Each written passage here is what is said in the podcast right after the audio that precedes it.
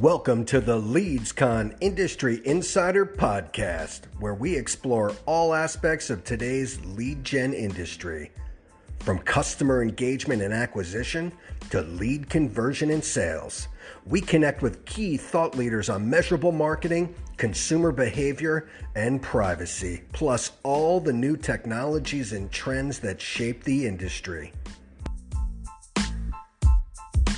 Hi, everyone, and welcome to the LeadsCon Industry Insider Podcast. I'm your host, Warren Pickett, and thanks for joining us for another episode where we talk about performance marketing today and how to set yourself up for future success. I hope everyone's doing well. Just a reminder that we've rescheduled LeadsCon Las Vegas this fall, and we'll be at the Paris Hotel September 30th through October 2nd, so please make plans to come join us. Be sure to visit leadscon.com for full details. We'll, we've also been hosting a few webinars and our online Power Hour virtual networking hour events. And so we hope you'll tune in, listen in, and join us. Be sure to visit the LeadsCon Las Vegas website and click on Media in the navigation bar for full details on these activities. Our next webinar is coming up on June 3rd, where we'll share some great insights and resources for call marketing and then our next Power Hour virtual networking hour will be on June 17th. So we hope you'll drop by and connect with us there as well. As Memorial Day marks the start of summer and business starts to pick up around the nation, we've been looking at industry verticals to see how they're faring when it comes to lead generation and customer acquisition. On our last podcast, we spoke with Troy Korsgaden about insurance leads, and here today to talk about how the mortgage lending market is performing is Dale Vermillion, President and CEO of Vermillion Consulting. Thanks for joining us today, Dale. Warren, it's such an honor to be with you, an old friend and a guy that I just really appreciate so much. Thanks for having me. Well, always great to hear your voice as well. I'm glad to have you here today. Uh, Dale is one of the foremost leaders in the mortgage industry with 37 years of experience, 25 of that, which includes training, speaking, and consulting. And to date, Dale has trained more than 1 million mortgage professionals within more than 600 organizations. Dale, that's just crazy. You have had a lot of touch points and you've uh, influenced a lot of people in that time. It's, it's when I look back, it, it kind of shocks me that I've done over 4,000 speaking engagements at this point. this point. that's awesome. Um, you know, I'm always impressed with your acumen and, and understanding of the industry and really now more than ever, I know we're all searching for waypoints to navigate the landscape. So it's great to have you here just to give us some of your insights uh, along the way. We know that the challenges abound, but so do the opportunities to grow business. And I, I want to kick things off today just by asking you, you know, in today's market, what are you seeing and hearing from both the borrowers and the lenders heading into this summer? Yeah, so it's this is the most interesting dichotomy, Warren, that I've seen in my 37 years in the business. We are in a true feast or famine mode right now, meaning that from a lender standpoint, I'm seeing the two extremes. I've got client, my clients are literally having record performances, record months, never closed so many loans in their entire uh, history. But I'm also seeing lenders who are really struggling right now. And, and the reason for that, the reason for that dichotomy is that those lenders who are more niche where you know they were predominantly low fico or they were predominantly focused on nothing but purchase didn't do any refis or predominantly focused on a very niche type product with all of the changes in the investor programs over the last 30 days that's really had a negative impact on them. The ones who've been more diverse and more kind of general with conforming and government have done really really well. Fact of the matter is Warren, this is probably the most opportunistic market I've ever seen from a consumer standpoint. Because if you think about it, and you look at the economy, really mortgage is the, the, the shining bright star in the economy right now because we can help people financially when they're hurting so bad. You know, I talk about this a lot that right now the two biggest fears that consumers have are the emotional fear of their health and well being and the economic fear of their finances. Are they going to keep their job? Can they afford their payments? Is their property value going to drop? All those things are happening. So, right now, what you've got is you've got a very great opportunity in the mortgage community to really make a major impact on people through these low rates and through the programs and products we still have available to refinance them, put them in a much better position, help them rebuild some of their wealth out of their equity, and get in a really good position. And then on the, the purchase market, we've seen a drop. It's starting to come back, but I think what's going to happen there is I think we're going to see more of a buyer's market for the first time in a long time because you've got a lot of people who are going to look to sell their home because of the unemployment numbers we're seeing. That's going to change the dynamic in the landscape on the purchase side. Uh, I'm so glad you said that. I was actually thinking about that earlier today. You know, are we heading into a buyer's market? And and you just you, you know verified that that yeah, there's so much opportunity uh, on the buy side. Um, and, and you know, like you just hinted at, really, there's been so much change around purchases, around refinancing, around home equity line of credit that, you know, it's a great shining example of how the industry can help people build a little bit of security right now uh, and lower their payments, do things that are hopefully keeping them in their homes to, uh, you know, weather the, the storm. So uh, great to hear, uh, you know, that there is some, some positives in all of this. Um, you know, Dale, as as the Fed lowers rates and and big banks, we know are adding more restrictions around income, employment, household expenditures. What should lenders be doing today to to sort of stand out from the competition in that feast or famine market that you're seeing? Yep. So, you know, the, the very first thing you need to make sure today is that you're diversified enough to be able to um, to help in this marketplace. So that means you've got to be able to do both purchase and refi. Uh, that means that you've got to expand your diversification of your leads.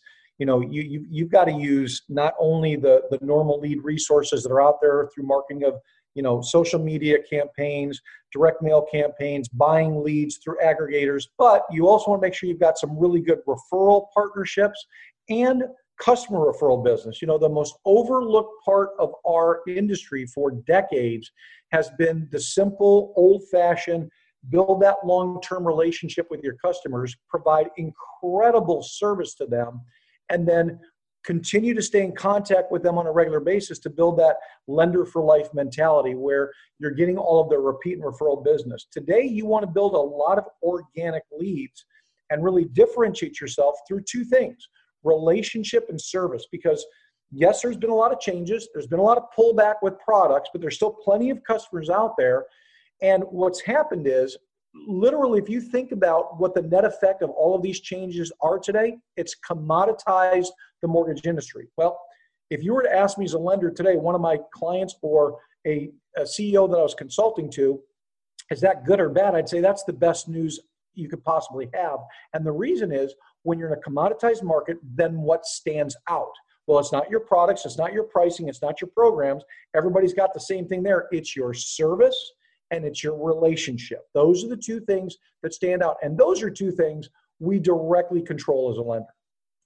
Yeah, absolutely. And it's funny because, you know, I've been talking to everybody uh, in the industry where they're saying now is the time for organic lead generation. And yep. like you said, where there's that opportunity for customer referral, where there's that opportunity for building lifetime you know loyalty to to really establish those relationships and and make something that often seen as a transactional uh, you know relationship to make it something that really can go the distance and be long term um, you know that's that's so vital uh, you know that was going to lead into our next question but you know if, if i can ask maybe a different question Sure. Because I know you've been big on champion, champion championing the the relationships, communication, and, and teamwork during these you know challenging times.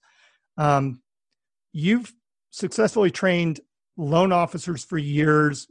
What do you see are, is different about today's market?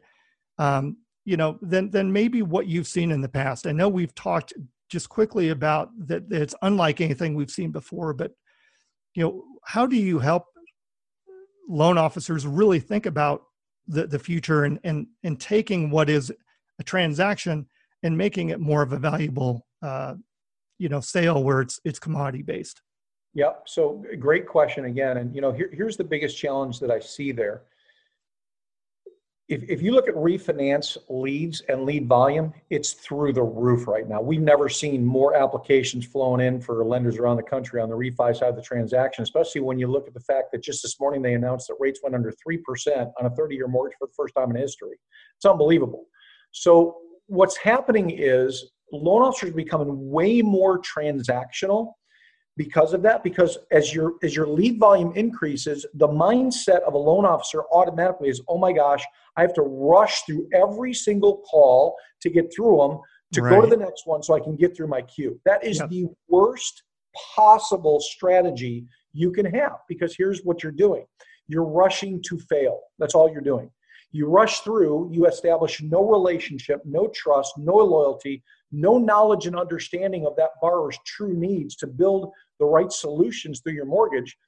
And, because of that, all that happens is you throw out an offer, they go shop that offer because rates are low, so they're going to drive to other competitors, and you're going to lose those deals. The key in this marketplace, believe it or not, is to actually slow down and actually take each lead, and when they're qualified, spend the time necessary to move it to commitment because if you get a committed sale if you if you get one committed sale a day you literally close 15 loans a month which a very small percentage of loan officers nationwide do. But i've trained tens of thousands hundreds of thousands to do that because one sale a day is 21 a month at a 70% typical close rate that's 15 loans a month. So the key here is is not to move out of that relational conversational mindset because Think again about today's consumer, okay? Everybody's socially distanced, everybody's under stay at home orders, they're starting to come out now. Human connection is the number one need of human beings right now. What you want to have is a compassionate relational approach with your customers. If you move into mortgage application mode and it's just about rushing through the call, you miss all those opportunities that you had and you may never get them back. Yeah, absolutely. You get one shot at it, um, and, and, you want to make sure you make the right impression that you do the right thing. Um, yep. Kind of switching gears to to quickly talk about consumer behavior, as you just taught, touched on. You know, we've all been under lockdown. We've all been social distanced. Um, consumers are, are really changing the way they think about doing business digitally and, and online, and and certainly when it comes to a, a large purchase like either a home or a refinance uh, you know something that, that is really focused on the finance side. You know we've seen a lot of, of changes and i know that talking around the insurance industry they've incorporated a lot of technology really to help uh, position them well going into what has you know been happening in the past couple of months. How has you know mortgage and, and lending been using technology and, and looking at different ways to engage consumers that maybe they haven't had to do before? You know, I mentioned at the beginning of this conversation that um, it's feast or famine, and, and, I gave a couple of reasons for that. But there was one other reason that's that's monumental that is dividing the feast and famine lenders, and that is their technology. They're they're either having the right technologies or not. Look, the mortgage industry has really accelerated their game dramatically in the last two to five years, particularly in the last two years from a technology standpoint, and building obviously very powerful CRM systems, very powerful uh, loan origination systems, very powerful point of sale systems, back end, you know, relational type systems for working with your clients on the back end. Today, you have to have those technologies to compete. But, but I want to say something about that that's really, really important, and it's this Technology is designed really to increase efficiency and effectiveness when it comes to communication and contact with customers. What it's not designed to do is to um, promote or expand the relationship. So, the one major mistake that I see in the mortgage industry is we try to replace technology with people, and that doesn't work because every study I've looked at, and I've read dozens upon dozens of them on this, every study from consumers still says the same thing. Yes, I want the access to technology. Yes, I want to be able to fill out information in the privacy of my home when I want to do it, but I still want to talk to a human being because it's a $285,000 decision. It's not a, it's not a $20 Amazon drop at my front door. So it's really important for lenders to understand you must be technologically sound and savvy in today. You don't have to have the best technologies, but you got to have the technologies to create online applications for your customers. but you also got to make sure that you nurture the relationship through that and don't just shoot a link to a borrower and think they're going to buy automatically because of that because all you do is give the business away no that's a great point dale i think uh, you know technology has its role and its place in all of this but like you said you've got to have that personal touch um, and and even more you know when it comes to marketing your services i know people really are are advocating as much hyper personalization as you can you know making sure that your customers feel uh, let they're the only customer you have, and and you've got to make sure that they uh, get the attention and and uh, personal touch that you can deliver.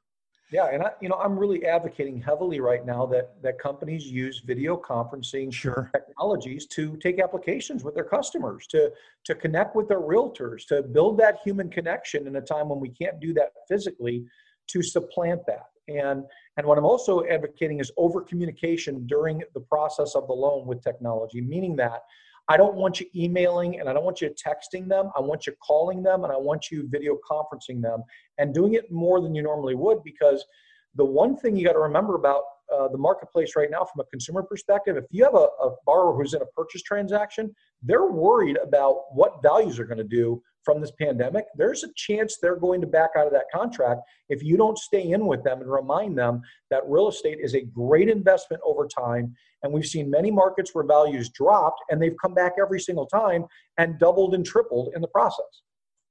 Yep, no, absolutely. Uh, good points there.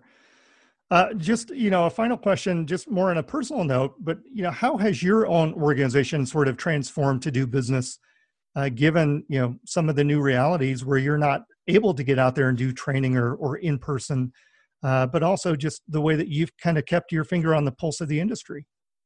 You know it's funny because you know me well enough know i'm a road warrior you are. You're you're always out there.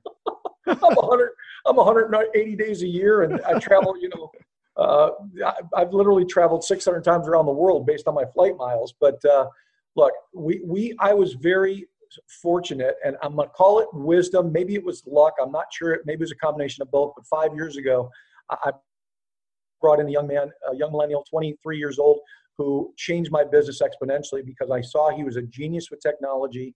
Uh, I brought him in, brought my son in, uh, brought my son-in-law, and all these young techie millennials with great ideas. And we had we have built our company over the last five years to be very very prepared for this marketplace. So you know, we do a lot of live simulcast training where I'm doing seminars where it's just like you're at a seminar, but we're just in different cities. I'm doing a lot of webcasts, a lot of podcasts, you know, a lot of virtual training.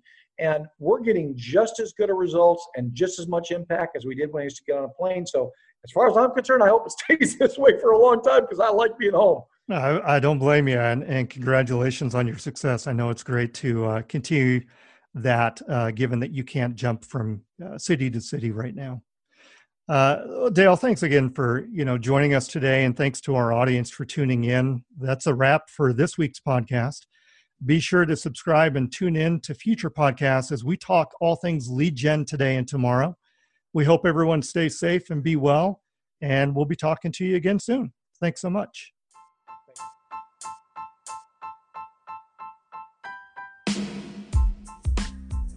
Thanks for tuning into this episode of LeadsCon's Industry Insider Podcast. Be sure to subscribe for the latest news, insights, and the best takeaways you need to drive your performance marketing to the next level.